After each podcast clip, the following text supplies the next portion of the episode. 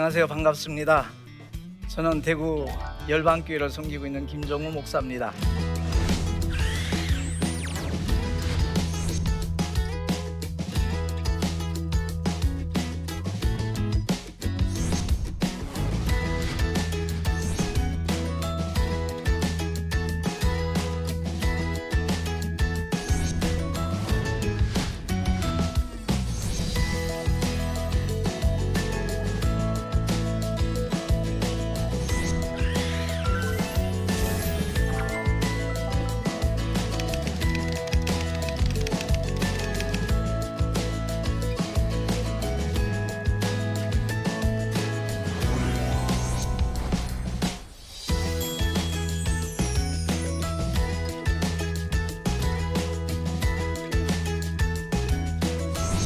저는 올해 65세고요. 4년 전부터 택시 전도를 병행하고 있으면서 목회를 하고 있습니다. 제가 27, 8년 전에 온누리 교회 우리 성도들 데리고 목요 찬양 집회 참여한 적이 있습니다. 그때 찬양이 아주 뜨겁게 하나님 앞에 드려지고 그 앞자리에 한 옆쪽에는 남자분 한 분이 서 계셨어요. 근데 정복을 하고 계신 게 아니고 트레이닝을 입고 계셨어요. 그분이 목사님이라는 상상은 전혀 못했습니다. 알고 보니까 소천하신 하용조 목사님께서 나오셔서 말씀을 전하시더라고요. 저로서는 굉장히 신선한 도전을 받았습니다. 충격이었고요. 이와 마찬가지로 목사님이 택시 운전대에 앉았다 하는 것은 어떤 고정관념으로 보면 너무 이상한 일이기도 할 겁니다. 근데 3천 명 이상 되시는 목사님들이 택시를 하면서 목회를 하고 있는 것으로 파악이 되고 있답니다. 제가 30년 차 목회자입니다. 그동안 9번 개척을 했고요. 통해시에서 한번 건축을 했는데 개척이라고 하는 것은 노하우가 없는 것 같아요.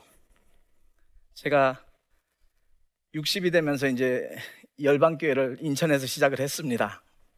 저희 부부가 다 목사거든요. 정말 2년 동안 열심히 전도를 했는데 월세를 두 달 밀리게 됐어요. 2년 동안 열심히 전도했지만 교회는 생기지 않았고요. 건물주가 가차없이 비워달라. 교회 문 닫는 것보단 차라리 내가 택시라도 하면서 여기서 계속 목회를 하자라는 마음이 들었고요. 기도하는 중에 국토순례 전도단 김한선 목사님이란 분을 만나게 됐습니다. 우리 교회 상황을 설명을 드렸더니 목사님이 만약 택시를 시작하면 전도 소책자라는 책을 계속 공급해 드릴 테니까 손님들이 한 권씩 배포를 해달라고 그렇게 말씀하셔서 4년 전에 택시 전도가 시작이 되었습니다. 솔직히 말해서 월세 벌기 위해서 운전대 하기는 힘들었었어요. 제 영적 자존심이 허락지 않았는데 전도를 할 수 있는 귀한 사역이 병행된다는 그런 측면에서 용기를 낼 수 있었습니다.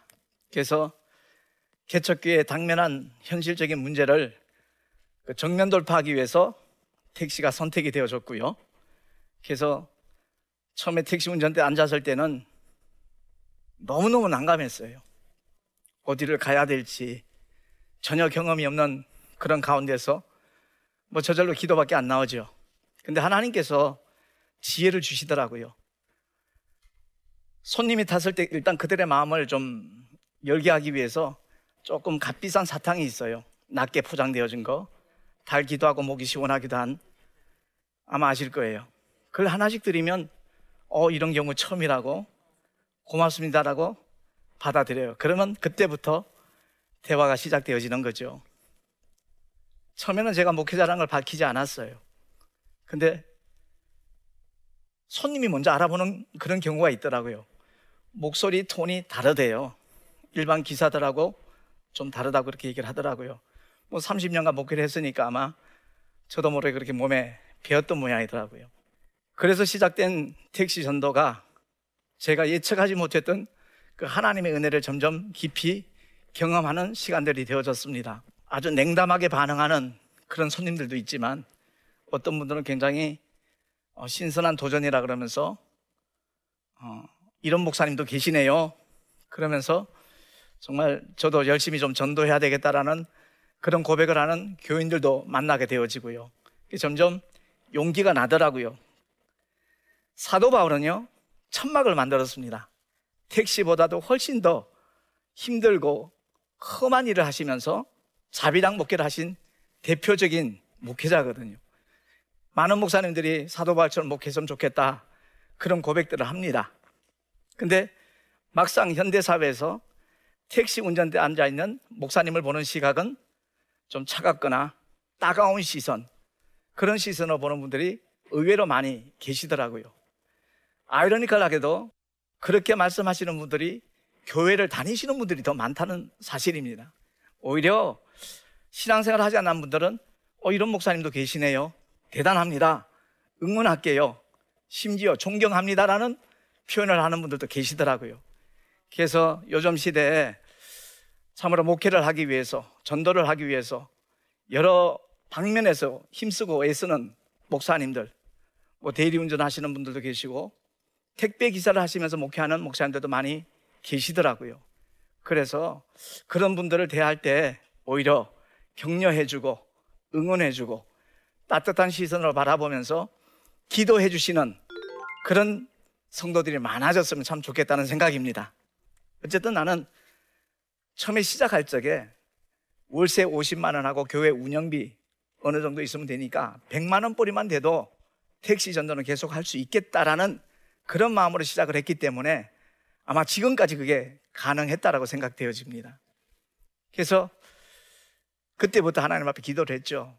만나는 사람들에게 어떻게 얘기를 꺼내야 될지, 어떻게 복음을 전해야 될지, 단순히 책자만 나눠줄 것인가, 아니면 가는 동안에 대화를 나누면서 복음을 전한 가운데 책을 나눠줄 것인가, 하나님 앞에 지혜를 구하는 가운데 하나님께서 하나하나 단계별로 이끌어 주시더라고요. 그래서 가까운 거리 가시는 손님에게는 이런 얘기, 먼 길을 가시는 분들에겐 이런 얘기를 전했으면 좋겠다라는 그런 지혜를 주셔서 이제 부흥사단체에서 활동할 때 이제 집회를 하면 그 예화를 많이 사용을 하거든요.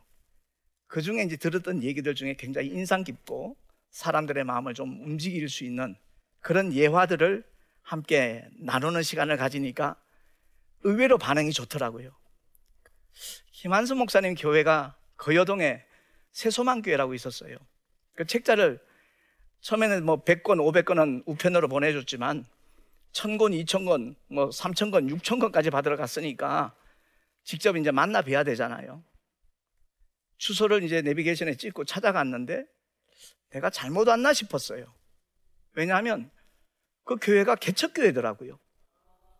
3층 건물에 2층인데 한 30평 남짓 되는 작은 교회예요. 교인들이 많은 것도 아니에요. 근데 그 교회에서 매월 2, 300만 원의 예산을 들여서 그 책자를 만 권씩 찍어가지고 직접 전도도 다니시지만 개척교회 나눠주시는 그 사실을 보고 제가 굉장히 큰 도전을 받았습니다. 제 마음에 아, 정말 은혜를 느꼈어요. 그래서 그 책자를 받으면서 정말 귀하게 사용해야 되겠다. 함부로 나눠줘서는 아니 되겠고 정말 몇 말씀 대화하는 가운데 그 책자를 그냥 하찮게 버릴 사람 같으면 나눠줘서는 안, 안 되겠다는 생각이 들더라고요. 왜냐하면 그 교회 성도들이 그 담임 목사님의 뜻이 너무 아름답고 귀하니까 형편에 따라서 한 달에 만 원, 2만 원, 5만 원 이런 식으로 매월 헌금을 해서 그 예산을 만들어 가지고 책자를 어, 인쇄를 하는 그런 입장이다 보니까 정말 귀하게 쓰임 받아야 되겠다라는 그런 생각이 저절로 들더라고요. 원래 그 목사님께서 기독교계 아마 알려져 있는 출판사일 거예요. 이일의 서원이라는 그 출판사의 사장님이셨거든요. 목회자가 되면서 하나님 앞에 약속을 했답니다. 일종의 서원이죠. 책 만드는 달란트, 재주를 하나님 주셨으니까 제가 무료 소책자를 만들어서 300만 권을 이 한국 강산에 배포를 하겠습니다. 약속을 했는데 저 같은 사람을 만나길 원하셨대요. 왜냐하면 목사님 부부가 아무리 열심히 나눠도 그 300만 권을 나눈다는 것은 거의 불가능하잖아요. 그래서 작은 교회들, 개척 교회들, 어려운 교회들, 전도 소책자가 필요한 교회들 이렇게 무료로 나눠주면서 그 귀한 사역을 하고 계시는 목사님이기에 참 소망이 생기더라고요. 우리 한국 교회가 뭐 이미지가 많이 실추됐다는 얘기도 하고 있습니다만은 정말 곳곳에 이렇게 뜻있는 하나님의 사람들이 숨어 있구나 하는 생각에 저도 힘이 나더라고요. 많은 목사님들이 그 어려움을 타개하기 위해서 여러 가지 방법들을 모색을 하고 있는데 저는 택시는 전도의 새로운 패러다임이라는 생각이 들더라고요. 손님이 타는 순간 목적지 갈 때까지 속된 표현으로 꼼짝 말아요. 둘이서 얼마든지 대화할 수 있거든요. 그래서 복음을 제시하면 그야말로 처음에는 냉담한 반응을 보이던 분들도 예화를 들려주면 좀 재밌게 호기심을 갖고 듣는 것을 보게 되었습니다. 정말 힘든 것 중에 하나가 참 참한 아가씨가 탔어요. 우리 아들들이 장가를 다 안 갔으면 며느리 삼았으면 좋겠다 싶을 정도로 아주 참한 규수 같은 아가씨가 탔어요. 좀 가다가 친구가 탈 거래요. 그래서 어느 지점에 가서 친구가 탔어요. 두 사람이서 대화를 하는데 아, 귀를 찢고 싶어요. 아, 요새 젊은이들이 다 그런 건 아니겠지만 그 정말 심각한 문제구나 하는 것을 느낄 정도였습니다. 뭐 초등학교, 중학교, 고등학교 다니면서부터 막 언어 생활이 너무 난잡해지고 험악해지는 것을 보면서 아 우리 기성 세대들이 정말 다시 한번 이 문제에 대해서 심각히 고민해야 되겠다. 밥상 교육, 가정 교육이 정말 펼쳐져야 되겠다라는 그런 느낌을 받게 되어지더라고요. 또 택시 손님들 중에 재밌는 손님 있습니다. 청라지구에서 아파트 단지 입구에서 손님이 탔어요. 어디로 가시나? 자기가 알려줄 줄 거래요. 이리 가라, 우회전 해라, 우회전, 뭐 좌회전을 알려준대요. 알겠습니다. 그러고서 출발을 했는데 그분이 가리키는 대로 진행을 했죠. 불과 한 4, 5분 정도밖에 안 걸렸어요. 다음 왔으면 여기 내려주세요. 그래요. 보니까 그 자리예요. 탔던 자리예요. 그러면서 만 원짜리를 내놓으면서 기본 요금밖에 안 남았는데 수고하셨습니다. 덕분에 잘 왔습니다. 그러고 내리더라고요. 아, 웃음을 참기가 힘들더라고요, 진짜.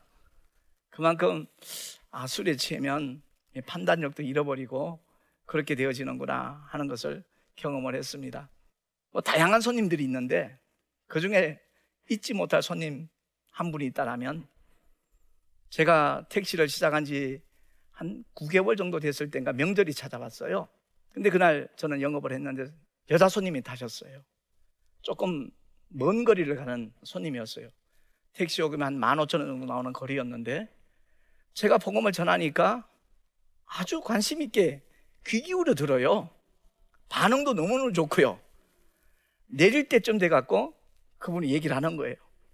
저는 어느 교회 집사입니다. 자기 남편이 지금 기도원에 들어가 있대요.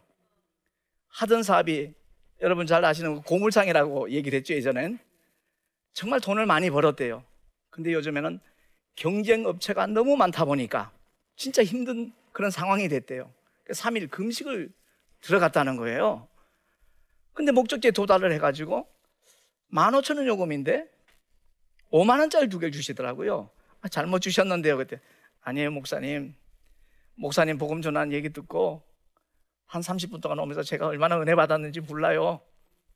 목사님 택시 전도 사역에 힘이 됐으면 좋겠습니다. 그러고 내리시는데 성함이라도 좀 알려주세요. 제가 기도할게요. 아니요, 하나님만 아시면 돼요. 그러고 내리는데 제 눈이 핑 돌더라고 눈물이. 그 손님 정말 잊을 수가 없고요. 정말 하나님의 은혜 가운데 거하면서 하나님이 맡겨주신 사명을 감당하는 일에 뭐 다양하게 여러 가지 모양으로 어, 쓰임 받기를 열망하고 있겠습니다만은 택시 전도 현장에 있는 저로서 정말 모든 분들에게 드리고 싶은 말씀은 전도 현장에 있는 당사자의 그 기쁨은 어느 누구도 헤아릴 수 없을 것이다. 저희 어머니가 85세신데 제가 환갑 때 택시 전도를 시작을 했거든요. 얼마나 마음을 아파하시는지 몰라요. 근데 어머니께 그 말씀을 드리죠. 하나님이 예측 못할 은혜를 주시고 위로를 주시기 때문에 이건 누구도 아마 알지 못할 겁니다.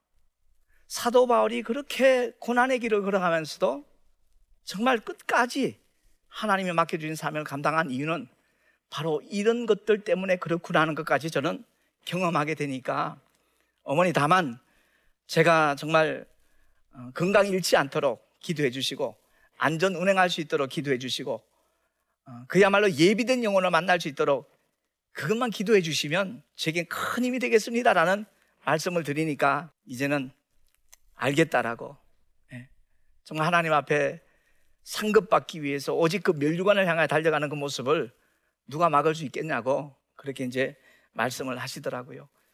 제가 앞으로도 힘이 닿는 한 이 택시 전도는 계속 할 겁니다.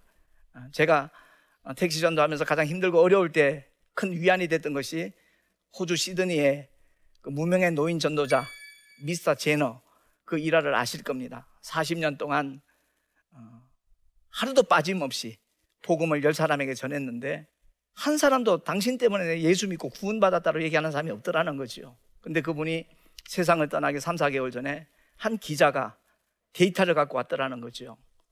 당신이 전도한 그 복음을 듣고 목사님이 되신 분이 300여 명이 되고 예, 전 세계에 그야말로 20몇만 명이 그분을 통해서 복음을 들었다라는 그 통계를 갖고 왔더라는 거죠. 어, 가장 제가 크게 느끼는 은혜 중에 하나는 현실적인 하나님의 은혜 말고 성경을 보는 새로운 시각을 하나님이 열어주시더라고요. 저는 27년 동안 교회 안에서만 교회를 보던 사람이었는데 4년 전부터는 교회 밖에서 교회를 보는 시각을 열어주셔서 그게 얼마나 감사한지 몰라요. 그래서 우리 모두가 다 내 관점에서 어떤 것을 판단하지 말고 결론 내리지 말고 정말 하나님께 늘 지혜를 구하는 그런 복된 믿음의 사람들이 되셔서 우리 한국 사회가 더 아름다운 사회, 어떤 고정관념에 의해서 그 사람을 평가하거나 판단하는 그런 분위기가 아니라 누구나 도전할 수 있고 누구나 정말 최선을 다해서 힘쓰고 노력할 때 아낌없이 박수를 쳐줄 수 있는 그런 아름다운 우리 사회가 되었으면 참 좋겠습니다.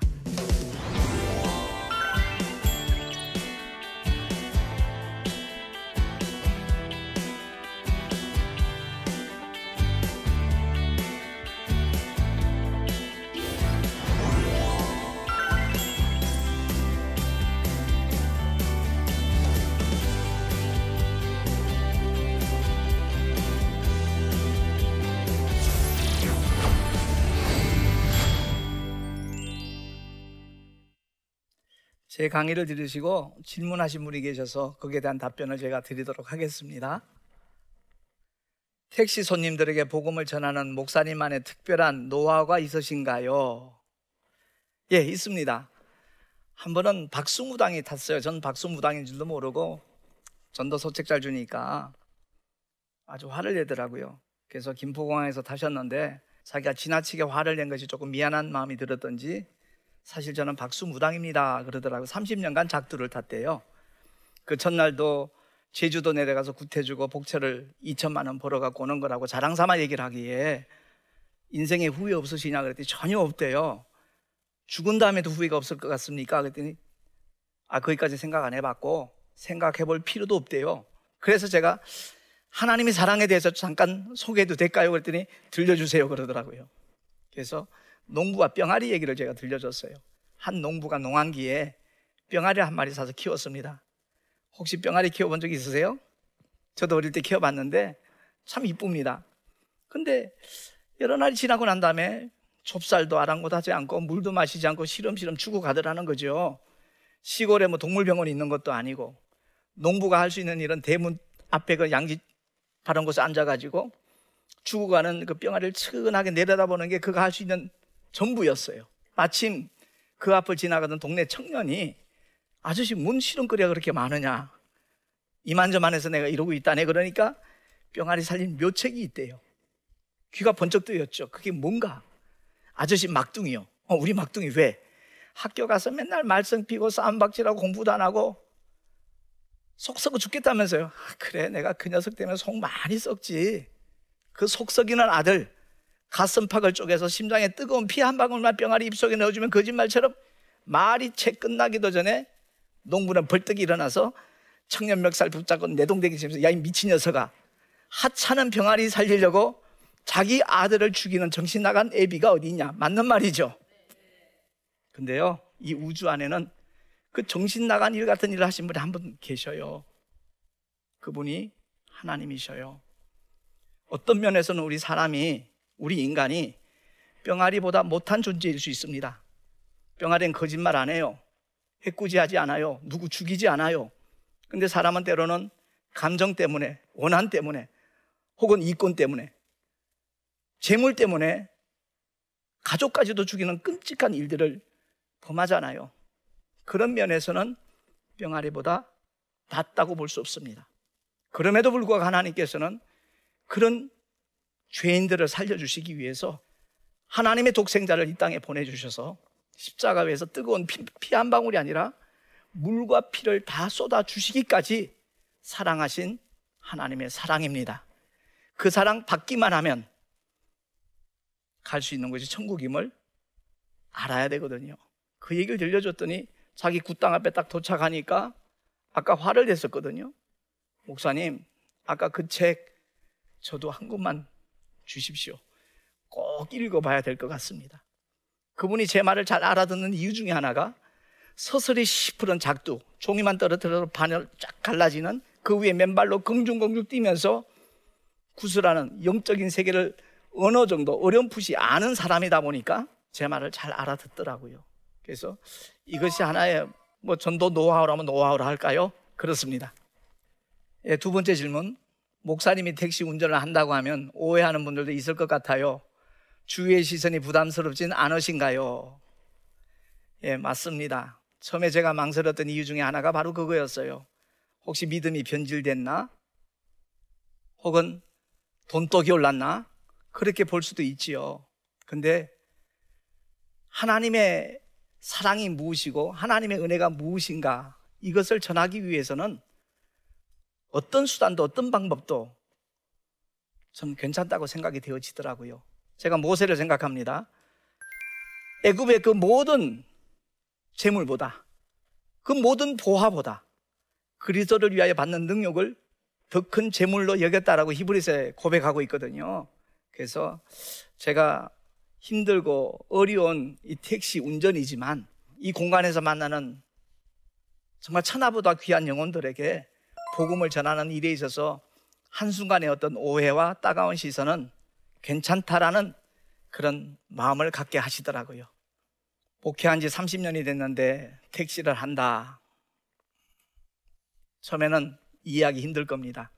그런데 현재 한국계 수많은 개척교회 목사님들이 어, 현실적인 당면한 어려운 문제들 그걸 타개하기 위해서 여러 가지 방법을 시도하고 있는데 우리 모든 믿음의 사람들이 그들을 위해서 기도해주고 격려해주고 어, 최소한 그들을 바라보는 시선이 어, 차갑거나 따갑지 않았으면 좋겠다라는 생각이고요. 우리 모두가 현재 처하고 있는 그 현실 속에서 어찌하든지 복음을 전할 수 있는 그런 믿음의 사람들이 어, 우리 한국 사회에 더 많아지고 확산되었으면 좋겠다는 바람입니다. 제 강의 들어주셔서 감사합니다. 고맙습니다.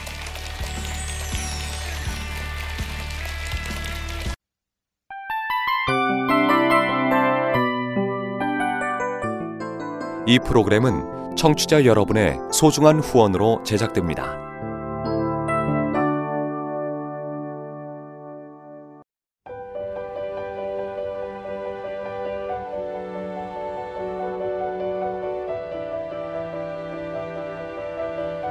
세상에는 수많은 교회들이 있지만 더 깊이 있는 말씀 강해를 찾기 위해 크기로만 교회를 선정하지 않습니다. 보다 좋은 영적 콘텐츠를 더 많이 나누기 위해 방송비를 받지 않습니다. 1년 365일 복음만 전하고 싶어서 우리는 광고를 하지 않습니다. 온누리의 복음을 땅끝까지 CGN TV와 함께 땅끝 성교사가 되주세요